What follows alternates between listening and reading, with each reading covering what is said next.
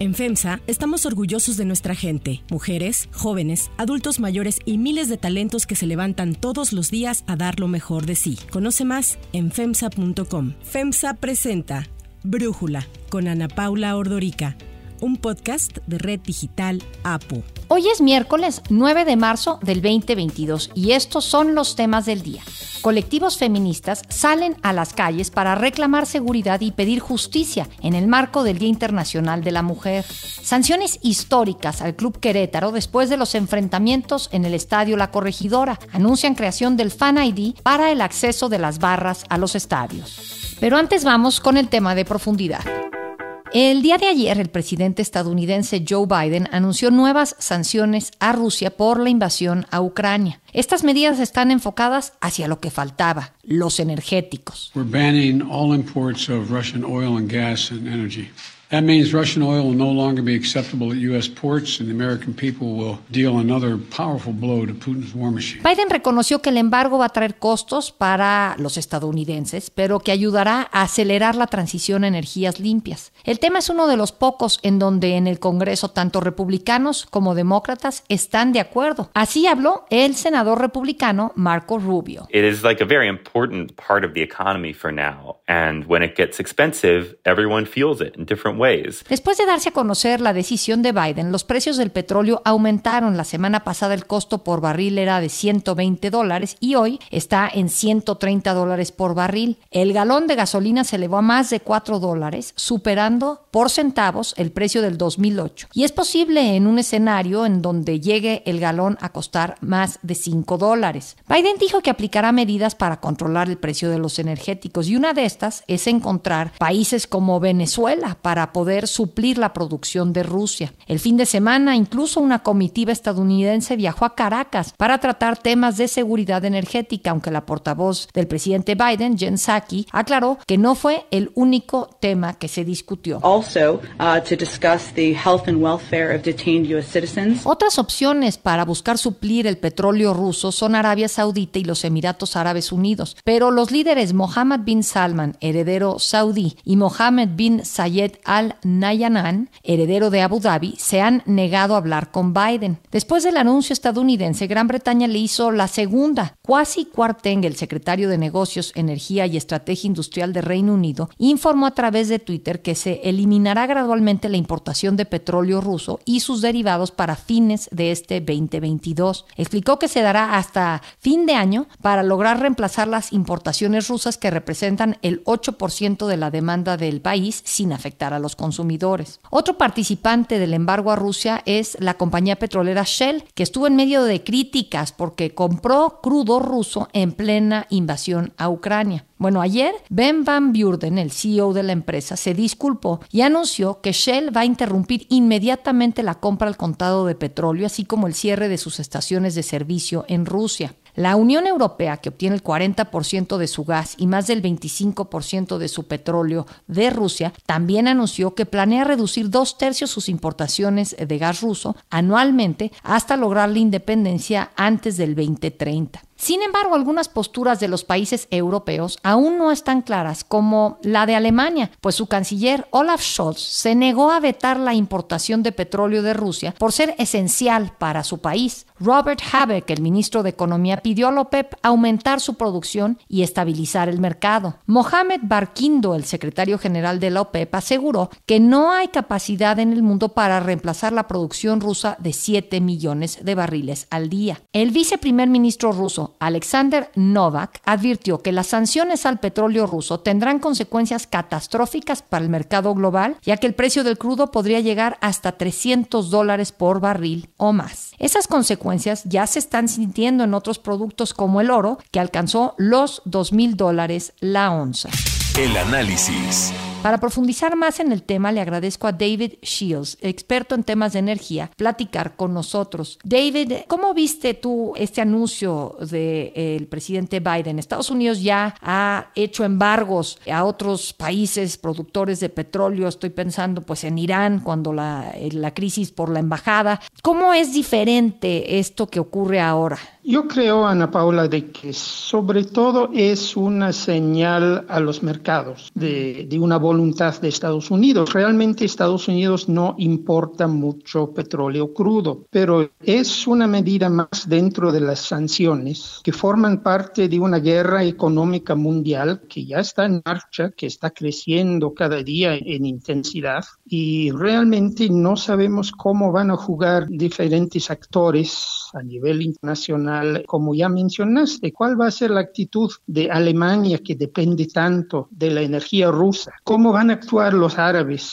Arabia Saudita, los Emiratos, que como bien mencionaste no han querido hablar con Joe Biden y que de alguna manera dentro de la OPEP han sido aliados con Rusia. ¿Cómo va a actuar China? ¿Cómo va a actuar la India? América Latina, Venezuela, como bien mencionaste. Entonces, tenemos una guerra militar en Ucrania y tenemos una guerra económica mundial que está en marcha y con impactos que realmente serán muy impredecibles en las próximas semanas y meses. Fíjate que ahí siento que, pues, un poco por herencia de lo que ocurrió cuando Donald Trump fue presidente, pero Estados Unidos tiene demasiados frentes abiertos y digo, no nada más con Donald Trump, lo que ha sido la historia de, de, Estados Unidos y sus relaciones internacionales. Ahorita que necesitaría, por ejemplo, el apoyo de un país como Arabia Saudita, pues ellos no están tan convencidos de acercarse a Biden o cuando menos le cobrarían caro su apoyo pensando en que Bin Salman tiene todas estas acusaciones por el asesinato del periodista del Washington Post Jamal Khashoggi. Entonces, ¿cómo este juego geopolítico implica tantas vertientes, ¿no, David? Y ahí preguntarte, pues, el efecto que tiene esto en el mercado de los energéticos. Sí, efectivamente estamos presenciando un reajuste geopolítico en el mundo que realmente no sabemos en muchos aspectos cómo se va a dar. Lo que sí vemos es que la OTAN, los países de la OTAN, que son Estados Unidos, Canadá y Europa Occidental principalmente, pues sí están muy unidos y eso es lo que permite pensar que las sanciones contra Rusia pueden funcionar. Sin embargo, pues las sanciones cierran opciones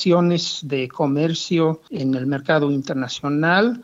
Para Rusia la situación energética, sobre todo para sus exportaciones, es sumamente crítica o sea, aunque no todo el mundo le está cerrando la puerta, pero las navieras no quieren su crudo, tampoco las refinerías, menos las aseguradoras quieren garantizar uh, los embarques. Entonces, vemos sanciones que ya son muy, muy fuertes en todos los sentidos, en toda la gama económica, desde la Coca-Cola y McDonald's hasta las empresas petroleras. Muchos países pues están convocados a, a, seguir con esas sanciones. El mercado petrolero está sumamente estrecho, o sea, muy justo en cuanto a la oferta. La OPEP dice que no hay más capacidad, entonces lo que estamos viendo es un petróleo mucho más caro, 125 dólares por barril en estos momentos, y esto va a generar inflación a nivel mundial en Estados Unidos, en todos los países occidentales,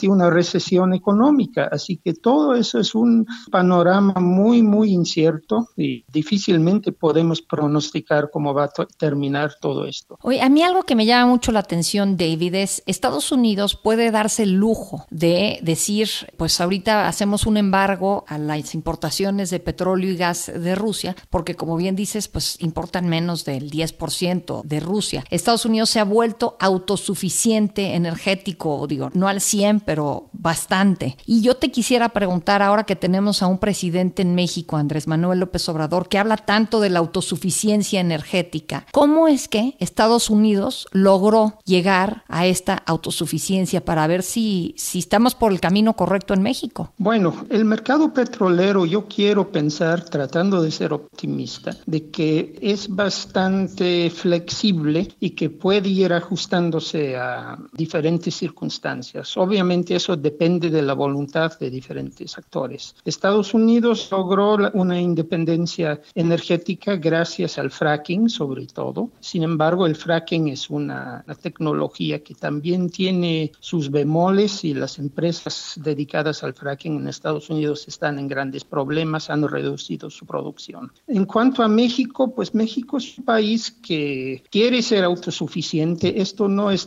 nada fácil. Nuestra producción petrolera ha ido lentamente a la baja durante muchos años. No, no vemos que esta autosuficiencia pueda ser una realidad si López Obrador dijera que sí al fracking, ¿lograríamos lo que tiene Estados Unidos? Yo creo que el fracking es, es una actividad petrolera con características bastante diferentes. Tendría que haber pues voluntad para abrir esa actividad en el norte de México y López Obrador ha enfocado sus baterías hacia la industria petrolera en el sureste, en el sur y sureste de México. Para que haya fracking en México tendría que haber nuevas actitudes y nuevas políticas totalmente diferentes. También, pues, para tener un, un, país autosuficiente energéticamente, pues México tendría que abrazar la idea de las energías renovables y fomentar la inversión privada, porque el gobierno en, por sí solo no va a lograr una autosuficiencia energética en México. Por último, David, se habla de que, bueno, ya lo decíamos, va a subir el precio de la gasolina, en Estados Unidos ya lo está haciendo. Si en México, pues aquí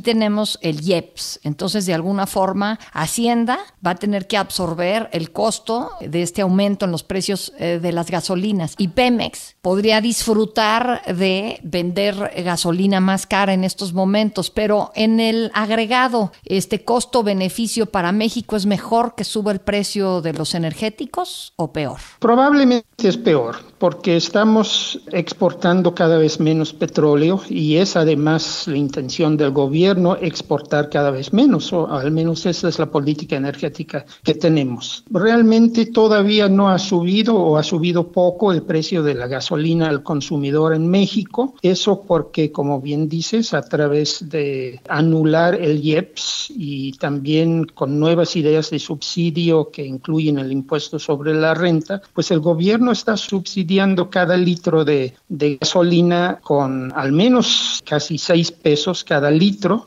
esto va a generar un hueco fiscal muy considerable en las finanzas públicas. Entonces, uh, no sabemos si realmente el gobierno puede mantener subsidios que a ser de 6, 7, quizás hasta 8 pesos por litro en un caso crítico. Pensamos que pues tarde o temprano sí que haya algún nivel de gasolinazo, como decimos, uh -huh. un gasolinazo en México también, no solo en Estados Unidos y en Europa. David Shields, muchísimas gracias por darnos tu análisis y platicar con nosotros.